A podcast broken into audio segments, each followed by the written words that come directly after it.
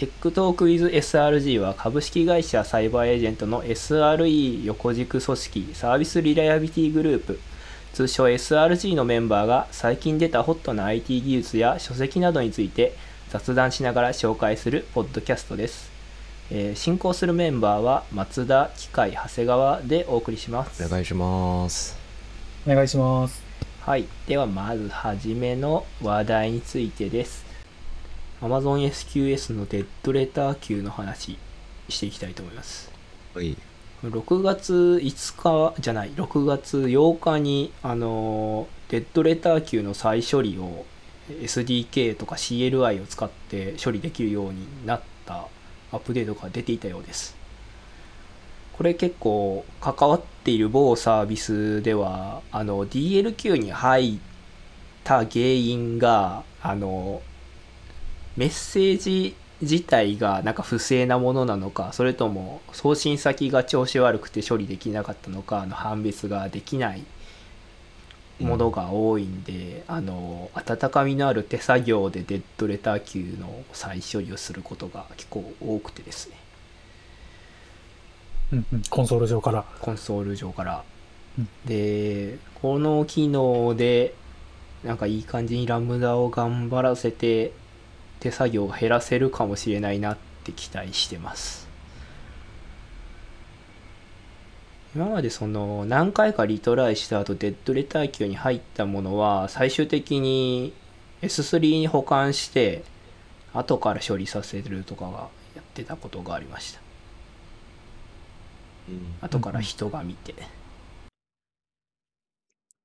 まあ、それがこの シーエルアイ とまあ、エーピーアイ 経由でできるようになった エスディーケー と シーエルアイ でできるようになったと。そうですそうです、うん、エーピーアイ 経由でなのでその辺で頑張ってた部分をだいぶ簡略化できるわけですよね。うんうん、うん、良さそうですね。うん、いろいろ自動化ができそう。非常に期待しております。あんまりこのデッドレター級周りの処理で皆さんって困ったことってないですかね。意識してないかな。いや、そもそも エスキューエス を使ってない。ああ、そうなんですね。なんか大規模データ処理っていうのかな。そういうものがないんだよね。うーん。なるほどね。そうですね。まあ例えばこういうのってランキング集計とかに使われると思うんだけど。なりますね。そういうのが、まあ、僕が見てる今のところのサービスだとないから、うんうんうん、こういう エスキューエス みたいなものは使ってないし、し使ったこともないかな。うーん。なるほど。じゃあまた使う時があったら最初から整備されたいい環境が使えていいっすね。確かにね。再処理とかも今回のアップデートで楽になったからね。そうですね。はい、じゃあ次の話題いきましょう。で、次の話題についてちょっと相談なんですけど、はい、他社のセキュリティ周りのインシデントの話ってこの時間でやります？やっていいんじゃないですか。なんかパブリックな情報ならいいですかね。そう、パブリックなのっけ。でもなんかボロクソに言うのはやめよう。ああ、そうですね。なんかこう。こういうの大変でだよねみたいな理解を示す系でいきましょう。寄り添う側で。はいはい。じゃあ改めて次の話題に行きたいと思います。はい、えっとにじゅうさんにちにリリースが出てた出前館のあのセキュリティインシデントについての情報続報をちょっと話題に上げたいなと思います。こちらが。そうですね、ちょっと話題になってましたね。あの、まあ、ピーシー やスマホでソーシャルサードパーティーアカウントでログイン連携した後で、えー、これはつまりログアウトせずにそのまま別のお客様が使い続けた場合ってことですかね。なんでにえー、そのまま情報が見られていたっていう話ですかね。うーん、うんうん、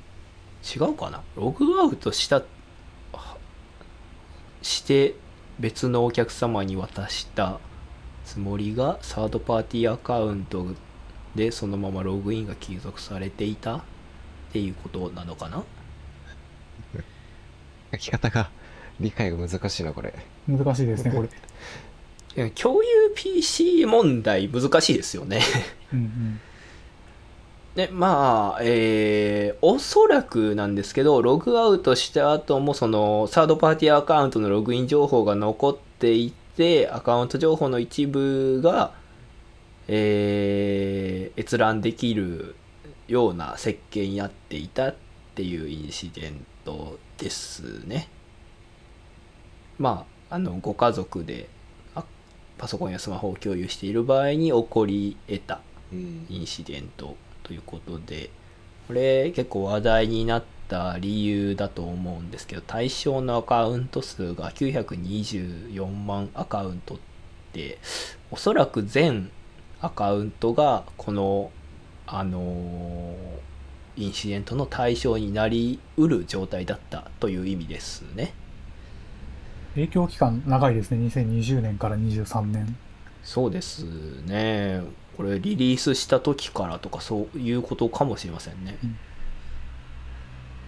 れ多分あの対象アカウント数非常に多いですけど、まあ、みんなが共有 ピーシー を使っているわけではもちろんないので一応発生しうる人を全て挙げているんでしょうね。そうっぽいよね。うーんうーん実際にこのことでどういう副次的な障害ん不正利用が起きたかとかそういう話は上がってないのかもしれませんね。あ、上がって書いてますね。本件に関わる個人情報の不正利用は現時点において確認されておりませんと、うん、そうですね。クレジットカード情報とかも含まれてないって書かれているので。そうですね。氏名、宣伝月日、性別とかとか、確かに。まあ、多分この対象アカウント数のインパクトが大きいから話題になってたんですよね。うん、あんまり出前感利用したことがないのでわからないんですけど、確かに使っている人からするとインパクト大きかったかもしれませんね。出前館一時期めっちゃクーポン配ってて、その時に会員登録をした覚えがあるな。あー確かにいろいろ シーエム 出してましたもんね。うん、多分僕の個人情報もきっとここに含まれているのでしょう。大丈夫です。あなたの ピーシー を使った人しか見れないんで。あ、そうか。ってことはこれ多分出前館が独自で持ってる認証のクッキーとサードパーティーのクッキーを別々に管理してたってことなのかな。ああ、そういうことなんで、多分出前館側のアカウントはクッキーでまあセッション消してたけどサードパーティー側を消し忘れたとかそういうことなのかな。ちょっと詳細な情報があると嬉しいけど、可能性はサードパーティー側がやってくれると想定してやり忘れてたのかもしれませんね。うん、システムの運用的な目線で見ると、この影響期間約さんねんかんのログを洗い出すっていう依頼が来ると思うとうってなりますね。大変だったんだろうなっていう現場の苦労が。そうですね。この第一報が出たさんがつにじゅうさんにちからろくがつようかまでの間、ろくがつにじゅうさんにちまでの間で絞り込むためのログ調査とかひたすらやられてたんでしょうね。それかなんかユーザーズテーブルにサードパーティーの連携フラグでウェアかけてセレクト文流しただけとかかもね。ああ、それだったら結構簡単、ね、そうかもしれませんね。ああ、確かにそれなら、うん、ログの精査は諦める可能性はありますよね、うんうん、絞った結果きゅうひゃくにじゅうよんになったかもしれませんね、うん、お疲れ様でしたということで、うん、お疲れ様でした。我々もなきにしもあらず。そうですね。いつ起こりうるかもしれないので気を引き締めたいですね。はい。じゃあ次の話題に行きましょうか。Docker コンテナイメージを WebAssembly に変換。Web ブラウザ上での実行も可能になるコンテナツー ワスム バージョン ゼロ点三 が登場。おー、開発者 エヌティーティー の方なんですね。今や何でもクライアントブラウザー上で動いてしまう。このでもなんかコンテナイメージを WebAssembly に変換するのは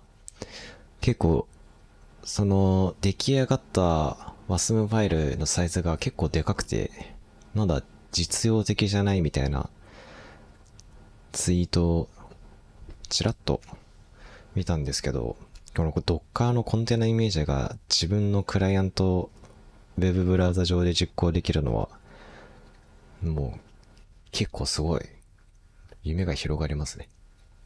どれくらいのサイズになったらその現実的なんですかね。そんなにイメージのサイズって大きいイメージないんですけど、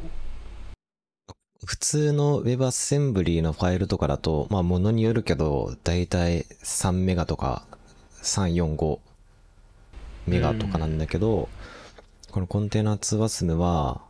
いくつだったかな、さんじゅうメガバイトとかだったかな。うーん、だから例えばブラスマートフォンでこのコンテナツー ワスム を使ったサイトに開くとさんじゅうメガ分のファイルをダウンロードしないといけなくて、まずなんか記事の中に今サイズちょっと書いてありましたね。おえっ、ー、とそそこのでもさんじゅう、さんじゅうじゃないな、ひゃくごじゅうメガ、さんびゃくメガとかひゃくごじゅうメガとか全然モバイルは厳しそう。モバイルは厳しいし、確かに実用はまだ厳しそうですね。ビムだけでひゃくさんじゅうごメガですね。ビムだけでひゃくさんじゅうごメガ、ああ、まあアルパイン入ってるからか。なるほどね、確かに厳しいですね。うん、でもどう削るんでしょうね。でもこれ Docker コンテナイメージにする理由とかがちょっとパッと思い浮かばないけど、まあ実験って書いてあるから、まあこういうこともできるよっていうことをこの エヌティーティー の方が、うんうん、まあ研究されて公開してくれたのかなっていう感じで、まあこれをベースに何かもっと広がると面白いですけどね。うん、こっからの応用が結構楽しみな感じですね。どう広がっていくんだろう。他のニュースにもありますけど、WebAssembly 系は本当流行りというか、うん、なんか次々と新しいものが出てますよね。はい。はWebAssembly つながりでこちら行きます？長谷川さん、はい、話せます？いや僕もあんまりじゃあタイトルだけ僕もあんタイトルだけお願いしてもよろしいでしょうか。はい、 WebAssembly で Bash のコマンドプロンプトを実装、 ワスマーよんてんゼロ が正式リリース、 ポジックス 対応の ワシックス など安定版になった、うん、そうです。はいはいはいはい、この辺使ったことありますか？なんか結構 Go とか Rust とかでその ワスム ファイルを出力するときに内部的に使ってるのが、うん、この抽象化する エーピーアイ を抽象化する ワシ WebAssembly システムインターフェースってやつなんだけど、うん、そうそれに今度は ポシックス が対応したっていうことはその WebAssembly 上で今まで対応されてなかった ポシックス のコマンドが、まあ、例えば Go 言語で書いた ポシックス 準拠されたコードが ワスム として出力できるみたいな感じかな。うーん、すいません間違えてたらぜひあのツイートとかシャープ シーエー アンダーバー エスアールジー で教えてください。ぜひよろしくお願いします。やっぱりまだ出てきたばっかりの技術っていうのもあって、こういう実験的な取り組みみたいのが、まあ、目立つので、より実用的なのが多分これから出てくるんですかね、いろいろ。うん、ですかね。まだこうユースケースが、まあちょっとあんまり理解してないっていうのもあるんですけど、ユースケースがこう見えてこないので、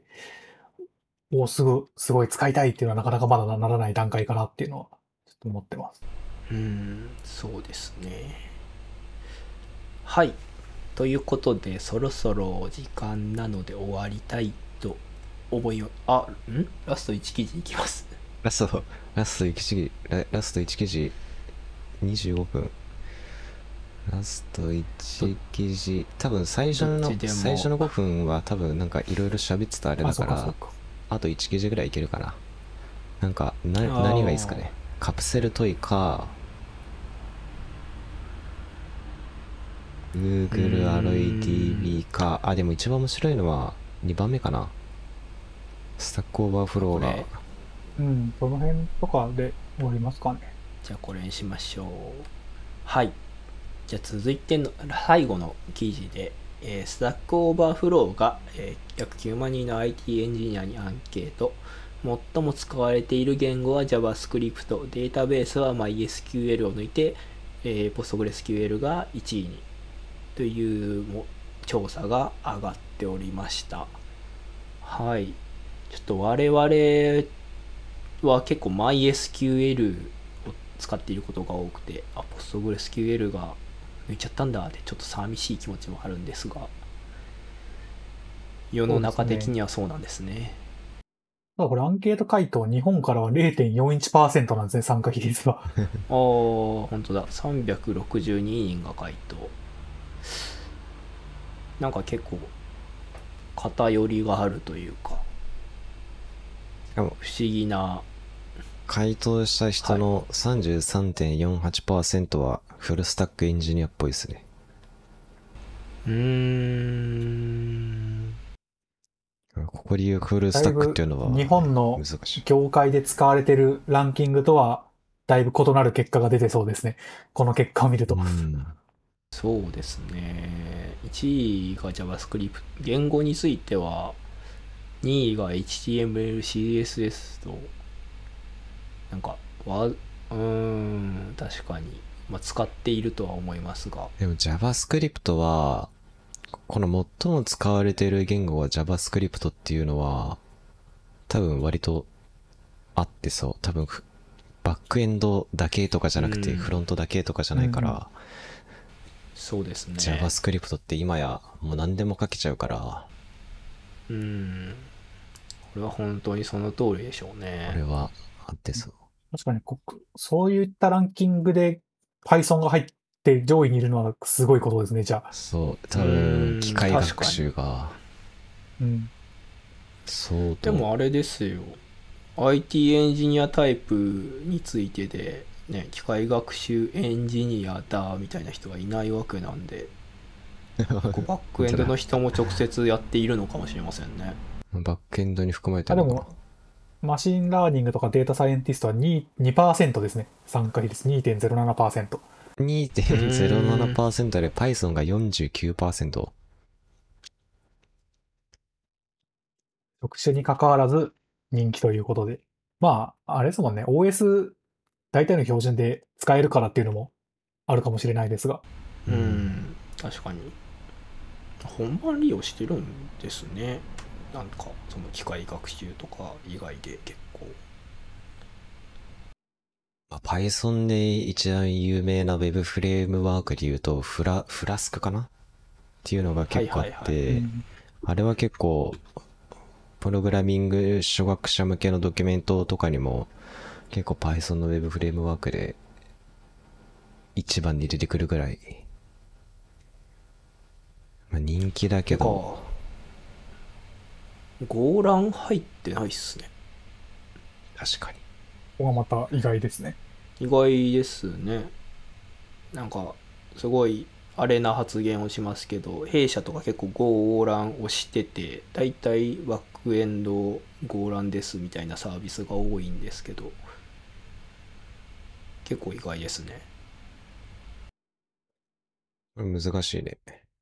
どう解釈したらいいか分かんない。うん。うーんまあ。ウェブ系のエンジニアはあんまり答えてないっていうことかもしれませんね。うん、そうですね。アイティー エンジニアっていう括りなので、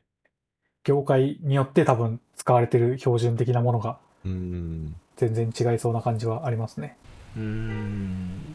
面白いですね。で続いてデータベースなんですけど、まあ同じようにやっぱり Web 業界に限らずっていうところなんで、えー、ポスグレがいちいに今回なって MySQL、うん、SQLite、MongoDB と続いて エスキューエル サーバーとか、まあ、そういったランキングになってて、まあそうですね、ポスグレがいちいということで、ここ数年結構ポスグレの人気が Web 含めて上がってきたなっていうのは実感で感じていて、ちょっと弊社の話にするとやっぱり MySQL の採用率がすごい高くて きゅうじゅうきゅうパーセント ぐらい MySQL なんじゃないかなっていうぐらいの感じかなと思うんですけど、まあ、やっぱりポスグレの方もキャッチアップはしていかないとなっていうのはここ数年ちょっと感じてますね。なんでこんなにポスグレが最近人気なんですかね。まあ、一般的なところを言うとやっぱりそのオラクル使ってるところで、まあ エーダブリューエス とかパブリッククラウドに移行しようってなった時の選択肢でオラクルからポスグレに移行するっていうパターンが多いイメージがありますね。うーんでは、えー、そんなところでこの記事はまだいろいろな比較がまだ続いてるんですが、一旦ここで紹介を終わりたいと思います。はい、では、えー、今回の、えー、ポッドキャスト、えー、締めの挨拶入らせていただきたいと思うんですが、ちょっと松田の方があのトラブルで、えー、切断されてしまったので、えー、機会がちょっと締めをさせていただきます、えー、今月、えー、Tech-Talk with エスアールジー お聞きいただきありがとうございました、えー、エスアールジー では一緒に働く仲間を募集しております。もし、えー、ご興味ありましたら シーエーハイフンエスアールジードットデブ のページにある採用情報からご連絡いただけますと幸いです、えー、ぜひこの配信が面白かったらハッシュタグシャープ シーエーアンダーバーエスアールジー をつけて感想をツイートしてください。ありがとうございました。ありがとうございました。